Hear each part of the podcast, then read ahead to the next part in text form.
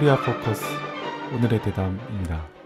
안녕하세요. 안녕하세요. 네, 오랜만이죠. 예, 오늘의 대담만이 아니라 아, 혁명 아, 팟캐스트가 아, 늦어지고 있습니다. 더 분발해야 되겠습니다.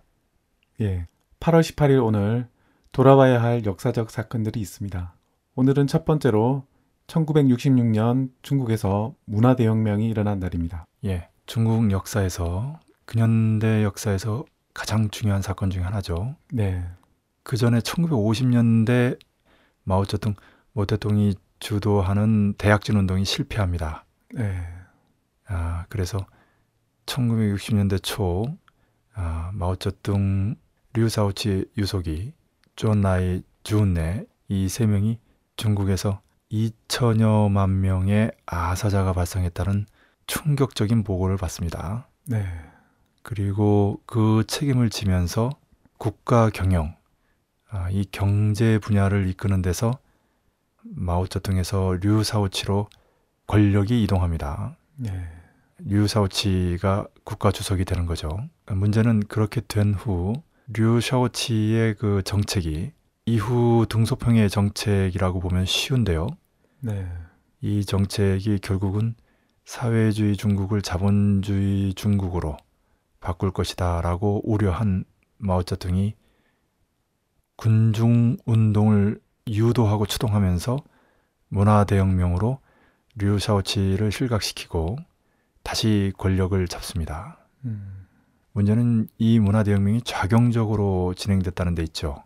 네, 예, 본질적으로 말씀드리면 사회주의 사회에서는 적대 계급이 존재하지 않기 때문에 노동자, 농민, 인텔이라고 하는 비적대적 모순 관계의 계급 계층들만 비적대적인 친선적인 계급 계층들 간의 모순만 존재하거든요. 그렇기 때문에 계급 투쟁을 사상 영역에서 전개해야지 존재 영역에서 전개하면 안 되는데 그렇게 한 것입니다. 네, 그래서 수많은 사람, 특히 인텔리들이 또는 과거 전력이 문제가 돼서 이른바 하방이라고 하면서 농촌으로 사실상 유배되어 가고 또 적지 않은 사람이 감옥에서 시련을 겪어야 했습니다. 류샤오치의 경우도 감옥에서 굶어 죽었습니다.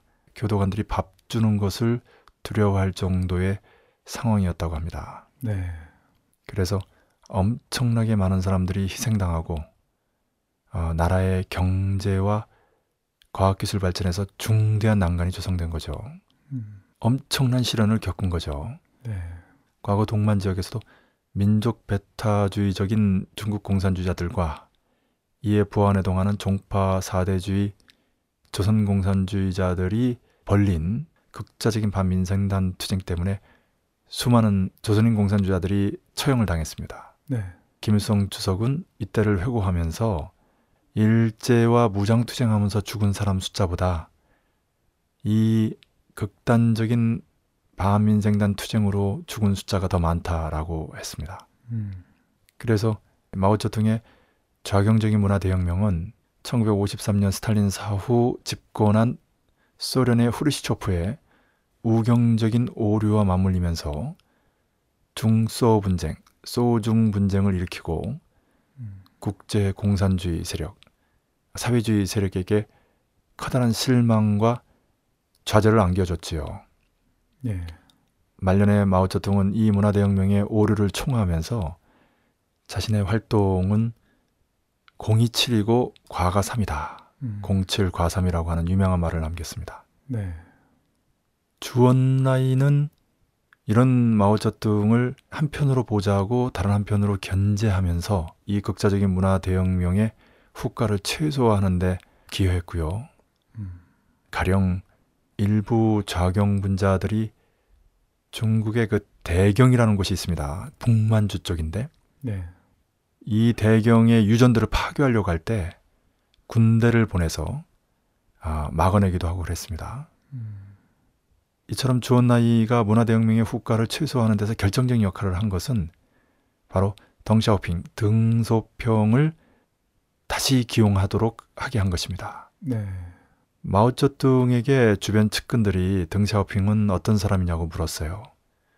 그러니까 마오쩌둥이 등껍질은 거북이처럼 딱딱하고 가슴에는 강철 회사를 품은 사람이다. 음. 너희들 모두 합쳐도 못 당한다. 아, 이런 표현을 했습니다. 또 한편으로 또 측근들이 마오쩌둥에게 중국의 미래는 어떻게 됩니까? 라고 물었어요. 예. 그랬더니 마오쩌둥이 내가 이미 여러 번 얘기했는데 인공위성은 올라가고 붉은기는 떨어진다. 음. 라고 말했다고 합니다. 실제로 그렇게 됐죠. 네. 덩샤오핑은 마오쩌둥과 주언나이 사후 중국 공산당을 이끌면서 중국식 사회주의라고 하는 정치는 사회주의, 경제는 시장 경제, 사회주의 경제를 한마디로 계획 경제라고 한다면 시장 경제야말로 자본주의 경제죠. 네. 물론 사회주의 사회에서도 시장이 존재합니다만은 생산 수단의 전민 소유 또는 협동 소유의 기초에서 경제를 계획적으로 목적적으로 발전시키지 않는다면 반드시 자본주의가 되살아나고 결국에 가서는 사회주의를 좌절시키죠. 음. 지금 중국식 사회주의를 바라보는 우려스러운 시선들이 바로 여기에 초점이 있습니다. 등소평 말대로 한 50년 자본주의적 방식으로 생산력을 발전시킨 뒤에 다시 사회주의 하면 된다. 네. 라고 하는 것이 그 뜻대로 될 수 있을지 많은 진보주의자들이 걱정을 하지요. 그것은 중국이 겉으로는 패권주의를 부리지 않는다라고 하면서 실제로 패권적인 모습을 보이는 것에 대한 그런 모순적이고 이중적인 모습에 대한 비판과 우려와 같은 차원인 것입니다. 네. 아까 그 사상과의 투쟁이 아니라 존재와 투쟁을 했다 이렇게 말씀하셨는데 한 분의 이야기는 어려운 내용인 것 같습니다. 좀 풀어서 설명해 주시면 좋겠습니다. 뭐 예를 들면 이런 겁니다. 류 사오치하고 그 부인은 당대 최고의 인텔리들입니다. 혁명적인 인텔리들이죠. 네. 류 샤오치는 항일 전쟁 시기에 노동운동을 지도했습니다. 음. 그리고 부인은 베이징 대학교 교수죠. 네. 그런데 류 샤오치는 국가 주석임에도 불구하고 어느 날 실각돼서 감옥에 가더니 굶어 죽었고 그 부인은 프랑스인으로부터 선물 받은 고급스러운 잠옷이 있는데 그 잠옷 바람으로 수만 명의 군중들 앞에서 손가락질을 당해야 했어요. 어. 그리고 그 자식들이 있는데 10년 동안이나 헤어져 있어야 했고 다시 만날 때는 그 자식들이 키도 자라지 않고 공부도 못해서 어. 당대 최고의 인텔리들의 자식들이 일자 무식군으로 나타난 거죠. 어. 얼마나 기막힌 심정이겠어요. 그 아내로서 그 어머니로서 네. 이런 식으로 진행이 됐어요. 또 가령 우리 조선 코리아 출신인 정률성이라고 하는 유명한 음악가가 있는데 네. 그 음악가의 연안송이라든지 팔로군 행진곡 나중에 중국 인민해방군가가 됩니다. 예. 이 노래는 중국인들 중에 모르는 사람이 없어요. 교과서에 실려 있기 때문에 음. 이런 혁명적인 음악가조차도 문화대혁명 시기에 취조를 받아야 했어요. 네. 그런 고초를 겪고 있는 와중에 저녁 시간이 되니까 이제 팔로군 행진곡 중국인민 해방군가가 나온 거예요. 어. 그러니까 정률성이 저거 내가 작곡한 거다 어. 라면서 그 취조시를 박차고 나왔다고 합니다. 아, 예. 예. 이런 식이었어요. 예. 그러니까 무슨 말씀이냐면 어떤 사람들의 사상적인 문제점은 비판과 자기 비판의 방법도 있지만 기본이 학습 교양이고 긍정 감화예요. 네. 이런 식으로 하지 않았다는 거고요. 비판이 아니라 비난을 해대면서 음. 침소봉대하면서 때로는 조작까지 하면서 수많은 혁명적이고 견실한 인텔리들이 농촌으로 쫓겨나야 했고 음. 이른바 혁명화 과정을 거쳐야 했던 거죠. 네. 그 과정에서 죽은 사람도 부지기수고 어. 심신이 이제 상처를 입고 또 예, 가족적으로 불행해지는 그런 사태들이 벌어진 거죠. 네. 자본주의 사회에서도 드문 일들이 사회주의 사회에서 벌어진 거죠. 예. 혁명이라는 이름 하에. 음. 다시 말씀드려서 그 사람의 긍정적이고 부정적인 사상을 다 같이 보면서 긍정적인 걸 부각하고 부정적인 부분은 교양을 주거나 비판을 하면서 함께 혁신하고 전진해 나아가는 과정이 아니라 들이치고 제거하는 방식으로 진행된 거죠. 네. 그렇게 해서 어느 날 아침에 사회적 지위가 추락하고 육체적으로나 정신적으로 커다란 시련을 겪게 된 거죠. 음. 물론 문화대혁명 때 나쁜 일만 있었던 것은 아닙니다. 예. 쉽게 말하면 도량형이 통일이 됐어요. 그래서 베이징과 티벳 연변에서 동시에 플랜카드가 걸리게 됐고요. 음. 가령 중국의 중요한 고전들을 조선어로 우리말로 번역하는 데서 연변대학교 교수들이 호텔에 투숙하면서 집중적으로 번역을 하기도 했는데 그 번역을 지금도 못 따라간다고 합니다. 어. 말 그대로 문화적인 측면에서 혁명적인 혁신적인 성과들도 없지 않았어요. 음. 문제는 그보다 훨씬 더 큰 후과가 경제 분야에 있었고 과학 분야에 있었고 음. 무엇보다도 주체적인 측면에서 많은 사람들이 죽거나 다쳤다는 거죠. 네. 그 10년 동안의 광결인 좌경바람 때문에 결국 중국 사회주의에 대한 중국인들뿐만이 아니라 세계인들의 좋은 영상이 흐려졌죠. 음. 소련에서 후르시초프가 우경 수정주의 노선을 걷고 중국에서 마오쩌둥이 좌경 맹동적인 실책을 거듭하는 그 와중에 2차 대전 이후 급성장하던 사회주의 역량이 꺾이게 되고 곡절을 겪게 됩니다. 네. 훗날 소련을 비롯해서 동구의 사회주의가 붕괴되고 지금 중국에서 자본주의 바람이 거세게 부는 이유도 바로 여기에 있지 않나 이렇게 봅니다. 네. 그럼 두 번째로 1976년 오늘 판문점에서 미르나무 사건이 일어났습니다. 예, 이른바 남측에서는 이제 도끼 만행 사건이다 뭐 이러는데요. 예. 그 전에 이제 1968년에 푸에블로 나포 사건, 1969년에 이시 121 격추 사건이 있었습니다. 이게 왜 심각하냐면요. 1949년 중국이 혁명에 성공한 이래 1950년에서 53년까지 코리아 전쟁이 벌어지고 1959년 쿠바 혁명이 승리한 이래 1962년 카리브해 위기가 벌어지고 네. 그리고 1964년에는 이른바 통킹만 사건을 빌미로 해서 베트남 전쟁이 본격적으로 시작합니다. 예. 아, 그리고 1960년 4.19 봉기 이후 1961년 5.16 군사 쿠데타가 일어나서 박정희 군사 깡패가 남코리아 진보정당을 강제 해산하고 음. 진보 운동가들을 무리로 잡아 가두고 처형하고 그럴 때입니다. 네. 그럴 때 북측 영해에 들어온 간첩선이죠. 푸에블로. 예. 이 푸에블로를 북에서 과감하게 납포해 버렸어요. 그것을 진두지휘한 사람이 김정일 국방위원장이라고 합니다. 젊은 아. 김정일 예, 당시 비서죠. 예. 김정일 국방위원장은 1960년 8월 25일부터 군 사업을 지도했습니다. 그래서 북에서는 이 8월 25일을 선군의 날, 선군 장정이 시작된 날이라고 하죠. 예. 그리고 그 이듬해 EC 121이라고 하는 역시 미군 첩보 비행기입니다. 네.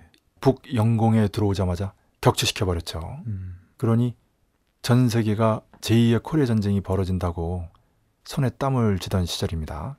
네. 원산에 사는 북 주민들은 어느 날 갑자기 바다가 없어졌다고 했던 때입니다. 아, 미 군함들이 새카맣게 원산 앞바다에 와가지고 갑자기 예. 바다가 없어졌다라고 아. 했던 그런 시기죠. 예. 아.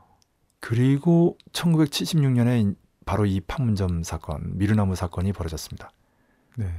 도끼 만행 사건이라는데 결과적으로는 이제 미군 측에서 북이 던진 도끼에 맞아서 사상자가 났는데 문제는 그 도끼가 미군의 도끼라는 거예요.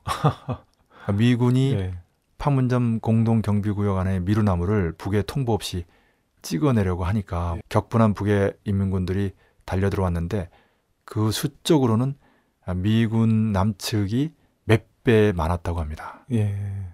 그때 갑자기 놀란 미군 장교가 미루나무를 찍던 도끼를 북 인민군에게 던졌는데 달려오던 그 인민군인들이 그걸 받아서 다시 던진 데 맞아서 사상자가 난 거죠.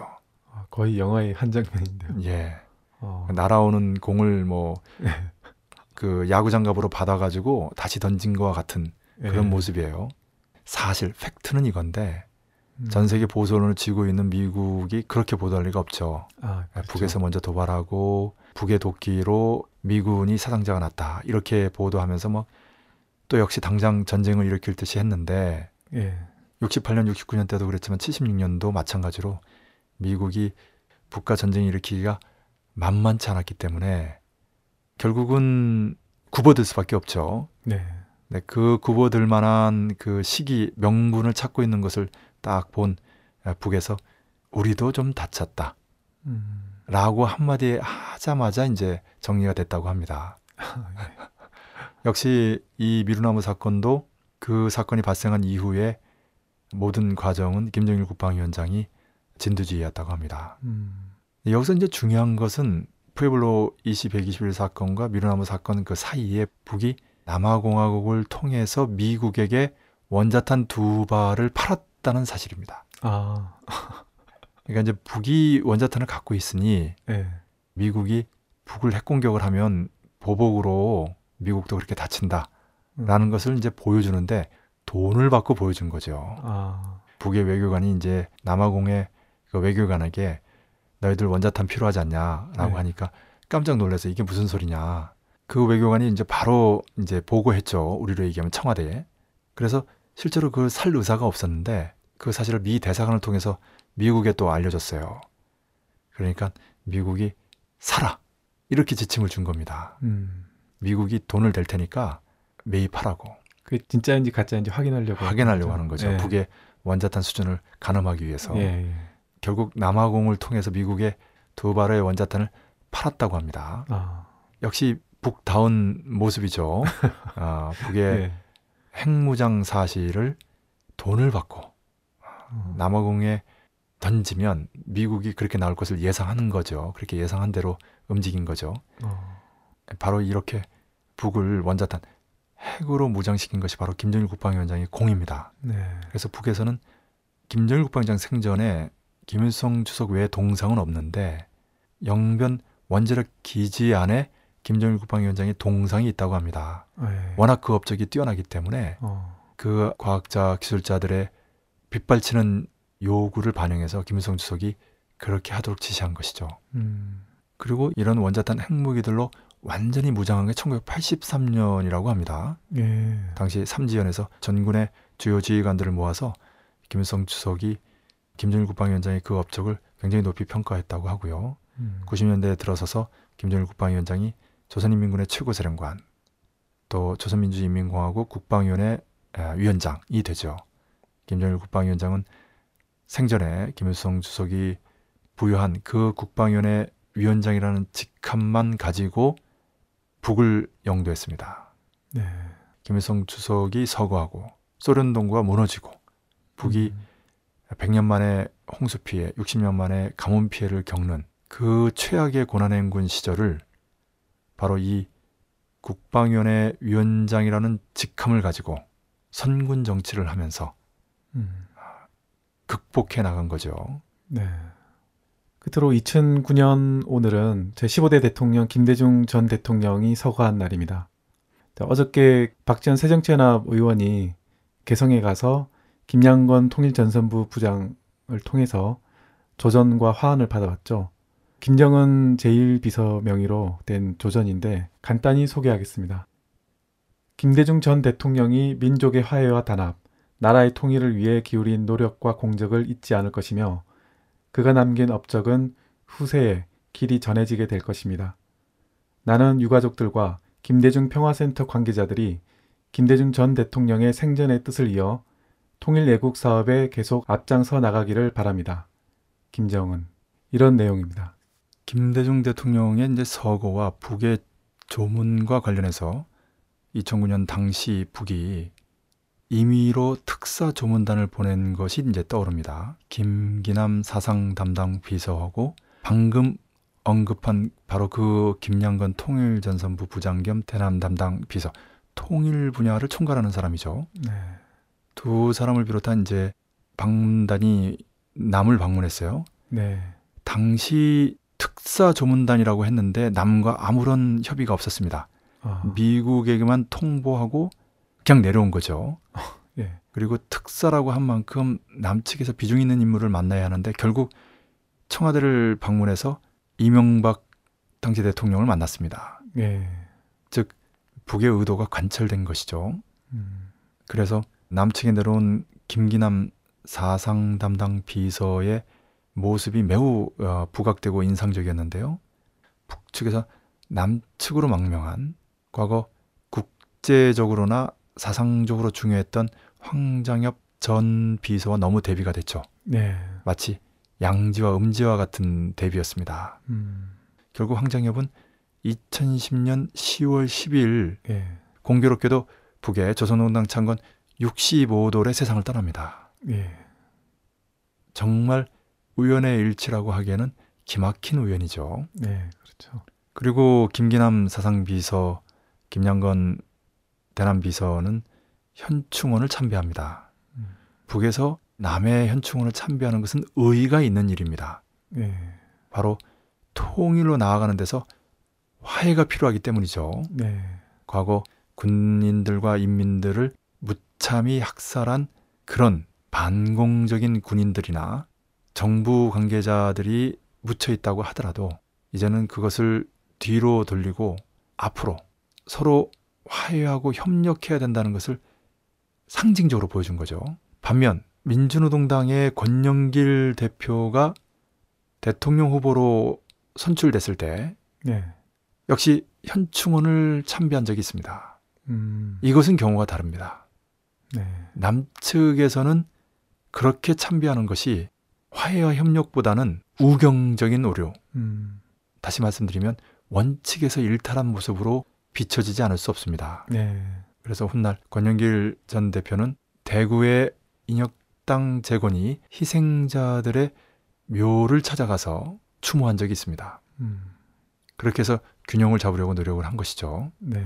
다시 말씀드리지만 북에서 참배하는 것은 민족적인 차원에서 옳은 일이 되지만 남에서 참배하는 것은 계급적인 차원에서 틀린 일이 된다는 것입니다. 네. 대단히 중요한 지적이신 것 같습니다. 예. 그때 당 게시판에서도 사실 그 현충원 참배와 관련해서 논쟁이 되게 많았었거든요. 예. 그때 저도 통합진보당 당원 평당원의 자격으로 지하철 노조 간부 출신인 민주노동당 모 지구당 위원장이 네. 아, 비판하는 글을 올렸던 것이 기억이 납니다. 음. 예, 저도 이론적인 관점에서 원칙적인 입장을 강조했던 기억이 납니다. 음, 예. 예, 그 언제 한번 그 팟캐스트 혁명에서 다뤘으면 하는데 전체 코리아 차원의 변혁적 과제와 남코리아 차원의 변혁적 과제가 밀접히 연관돼 있으면서도 다릅니다. 네. 예, 쉽게 말해서 전체 코리아 차원에서는 자주통일의 과제가 있고 남코리아 차원에서는 민주주의 과제가 있죠. 음. 자주통일의 과제는 전국적 성격의 과제고 민주주의 과제는 지역적 성격의 과제죠. 네. 그래서 이런 과제를 실현하는 통일전선의 성격도 달라집니다. 음. 언제 한번 자세히 다뤄보도록 하겠습니다. 네.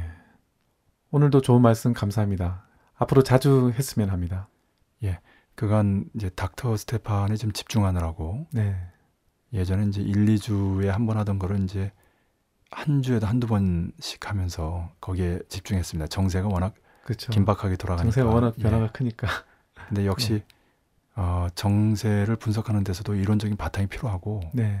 그리고 역사적인 측면에서 오늘의 의미를 짚어보는 것이 오늘 대담을 하면서도 다시 한번 그 의의가 아, 크구나라는 생각을 다시금 하게 됩니다. 네.